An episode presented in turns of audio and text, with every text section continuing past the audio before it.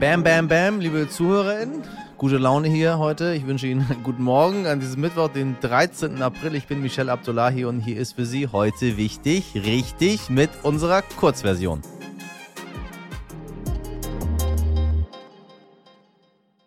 Zuerst für Sie das Wichtigste in aller Kürze. Gott ist tot, zumindest für die Mehrheit der Deutschen. Erstmals seit Jahrhunderten fällt der Anteil an Kirchenmitgliedern in Deutschland auf unter 50 Prozent. Zum Vergleich, 1972 waren noch fast drei Viertel aller Deutschen in der Kirche. Die Gründe für die vielen Austritte sind vielfältig und reichen von Steuerersparnissen bis hin zum Umgang mit den Missbrauchsfällen. Bundespräsident Frank-Walter Steinmeier hat einen Korb vom ukrainischen Präsidenten Volodymyr Zelensky bekommen. Nachdem Steinmeier einen Besuch in Kiew geplant hatte, gab Zelensky bekannt, er wolle Steinmeier nicht empfangen. Grund dafür sind wohl die engen Beziehungen Steinmeiers zu Russland. Jetzt hat sie ihn also doch erwischt. Nein, kein Corona, sondern nachdem der britische Premierminister Boris Johnson ohne Strafe für die Corona-Partys in seinem Amtssitz davongekommen ist, muss er jetzt ein Bußgeld zahlen, so wie 20 bereits geahndete TeilnehmerInnen. Etwas Historisches ist Johnson damit auch noch gelungen. Boris Johnson ist der erste Regierungschef Großbritanniens überhaupt, der gegen ein Gesetz verstoßen hat. Und ich würde mal sagen, von dem man's weiß, meine Damen und Herren, von dem man's weiß. Nach den schrecklichen Bildern aus dem ukrainischen Butscha könnte es jetzt zu weiteren Kriegsverbrechen gekommen sein, und zwar in Form von chemischen Waffen. Nach Angaben des ukrainischen Azov-Bataillons sollen russische Streitkräfte eine chemische Substanz gegen die Verteidiger der ukrainischen Hafenstadt Mariupol eingesetzt haben. Betroffene sollen unter Atem- und neurologischen Problemen gelitten haben. Beweise haben die ukrainischen Truppen dafür noch nicht vorlegen können, was der nachgewiesene Einsatz von chemischen Waffen Waffen aber für die NATO und eine mögliche Intervention bedeuten könnte. Das hat der Militärexperte Carlo Massala im Stern-Podcast Ukraine die Lage schon einmal wie folgt eingeordnet. Also der Einsatz von chemischen Waffen würde zumindestens in den NATO-Staaten die gesellschaftliche Diskussion verändern, weil ich glaube, dass der Druck auf die Regierungen dann doch zu einem aktiven Eingreifen der NATO zu kommen, einfach größer werden würde. Und wir wissen nicht, wie sich das auf entsprechende Regierungen auswirken würde. Noch steht die NATO zu ihrer Politik, sich auf keinen Fall in diesen Konflikt hineinziehen zu lassen. Aber auf der anderen Seite hat Biden ja den Einsatz von Giftgas als eine rote Linie definiert. Wobei wir nicht wissen, was äh, er meint mit möglichen Gegenreaktionen der Vereinigten Staaten oder der NATO. Aber es würde die gesellschaftliche Diskussion verändern, der Druck würde höher und es würden möglicherweise einige Regierungen dann unter diesem Druck anfangen, über potenzielle Möglichkeiten der NATO in diesen Konflikt einzugreifen, nachzudenken. Da bleibt die größte Hoffnung in jeder Hinsicht, dass der Verdacht auf den Einsatz chemischer Waffen ein Fehlalarm war. Den Link zum Ukraine-Podcast mit Carlo Massala finden Sie in den Shownotes. Es gibt ein Thema, liebe Hörerinnen, das treibt Sie um. Und zwar mehr als alles andere, mehr als die Ukraine, mehr als der Klimawandel, sogar mehr als meine Empfehlungen zu Anlagen in Kryptowährung. Und das ist Corona. Tatsächlich genauer Long-Covid. In Folge 249 hat die an Long-Covid erkrankte Gefäßchirurgin Dr. Claudia Ellert sehr eindringlich aus ihrem veränderten Alltag mit der Krankheit erzählt. Darauf haben uns noch einmal etliche Nachrichten zu dem Thema erreicht. Woher weiß ich denn, ob meine Kurzatmigkeit jetzt Long-Covid bedeutet? Wie viele Menschen erkranken denn daran? Eher Frauen oder eher Männer? Und wie lässt sich die Krankheit denn behandeln? Alles Fragen, die sich nach rund 300.000 Infektionen pro Tag zu Hochzeiten der Pandemie im Grunde ganz Deutschland stellt. Wir haben daher all diese Fragen gesammelt und sie einer Expertin gestellt, die Antworten darauf kennt. Nicole Simon ist Wissensredakteurin beim Stern und hat sich intensiv mit dem Thema beschäftigt, etliche Studien dazu gelesen und mit Betroffenen und Ärztinnen gesprochen. Hier also einmal alles, was Sie über Long-Covid wissen müssen. Nicole, ich grüße dich. Hallo.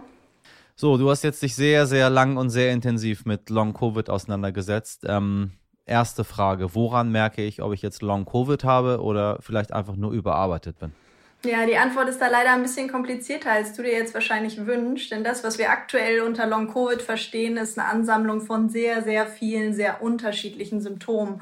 Einige gehen direkt auf Organschieden zurück, wie vielleicht Lungenbeschwerden mit Luftnot, aber es gibt auch Gedächtnisprobleme, Stimmungsschwankungen bis hin zu dieser ähm, chronischen Erschöpfung. Der Fatigue und die hat nichts mit dem zu tun, was man spürt, wenn man vielleicht eine Zeit lang zu viel gearbeitet hat oder zu wenig geschlafen hat, ähm, sondern das ist wirklich eine Art von Erschöpfung, die dazu führt, dass ich kaum das Bett verlassen kann, um mir die Zähne zu putzen. Also das ist, äh, sind ganz, ganz andere äh, Qualitäten von Beschwerden, die viele Betroffene da gerade entwickeln. Das heißt, wir wissen es am Ende nicht. Wie kriegen wir es denn raus? Naja, es wird natürlich gerade sehr, sehr viel untersucht. Es werden Menschen befragt, ähm, es werden Symptome aufgelistet, es wird geguckt, wer hat, wer entwickelt wann, welche Symptome, wie schwer sind die. Das Problem ist, dass es ähm, auch sehr viele Menschen gibt, die gerade Long-Covid-artige Symptome erleben, obwohl sie vielleicht gar nicht infiziert waren, weil natürlich auch diese Pandemie an sich ähm, einen, einen Rattenschwanz an Problemen hinter sich herträgt. Und diese unterschiedlichen Krankheitsbilder bei so unterschiedlichen Symptomen, die muss man jetzt gerade versuchen, so ein bisschen auseinander zu dröseln. Und äh, ja, in der Phase steckt die Forschung gerade. Wie kann ich denn sicher sein, dass ich nach Corona doch nichts habe? Das ist tatsächlich ganz unterschiedlich. Es gibt diese eine Gruppe der Menschen, die einfach nie wieder richtig fit werden oder beziehungsweise in den nächsten Wochen auch wochenlang nicht richtig fit werden nach der Infektion. Gerade natürlich kann man sich vorstellen, wenn Menschen zum Beispiel auf der Intensivstation behandelt worden sind, also der Körper auch massiv angegriffen worden ist, dass das sehr lange dauert, bis sich, bis sich die Organe von diesem Angriff auch wieder, wieder erholen können und da auch Schäden zurückbleiben können. Es gibt aber auch Beschwerden, die tatsächlich auch erst Wochen, Monate nach der eigentlichen Infektion auftreten können. Gerade das, was, worüber wir eben gesprochen haben, was dann Erschöpfung angeht, was, was auch psychische Symptomatiken angeht, Gedächtnisprobleme. Das sind Sachen, die tatsächlich auch erst viel später sichtbar werden können. Wenn natürlich meine Erkrankung jetzt schon in der ersten Welle passiert ist, also ich Anfang 2020 erkrankt bin, dann muss ich, glaube ich, wenig Bedenken haben, dass jetzt irgendwann aus dem Nichts was auftritt. Aber gerade innerhalb der ersten Wochen und Monate nach der Infektion kann es tatsächlich sein, dass sich bestimmte Beschwerden noch entwickeln. Und diese Beschwerden sind dann messbar oder ist das äh, so ein Gefühl, wo ich erzähle, ja, ich weiß nicht, irgendwie bin ich schlapp?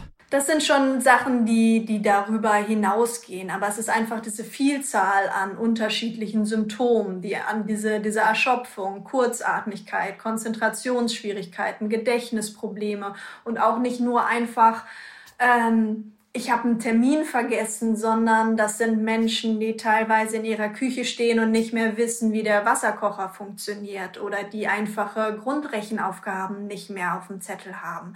Also das sind, ähm, das sind tatsächlich schwere Beeinträchtigungen und gehen über so ein diffuses ähm, Gefühl von, naja, irgendwie fühle ich mich nicht ganz gut und bin gerade ein bisschen müde, weit darüber hinaus. Muskelschmerzen, starke Muskelschmerzen, Kopfschmerzen, psychische Symptome, depressive Symptome können auftreten. Also das ist wirklich ein ganz, ganz großes Feld von unterschiedlichen Symptomen. Wissen wir, ob Impfungen vor Langzeitfolgen schützen?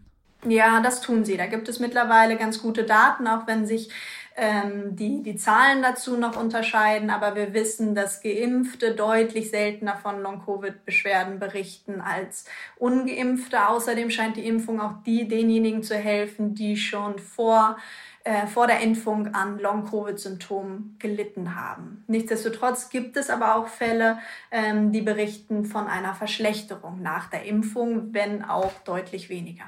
Nicole, ich danke dir sehr für das Gespräch. Ich danke dir.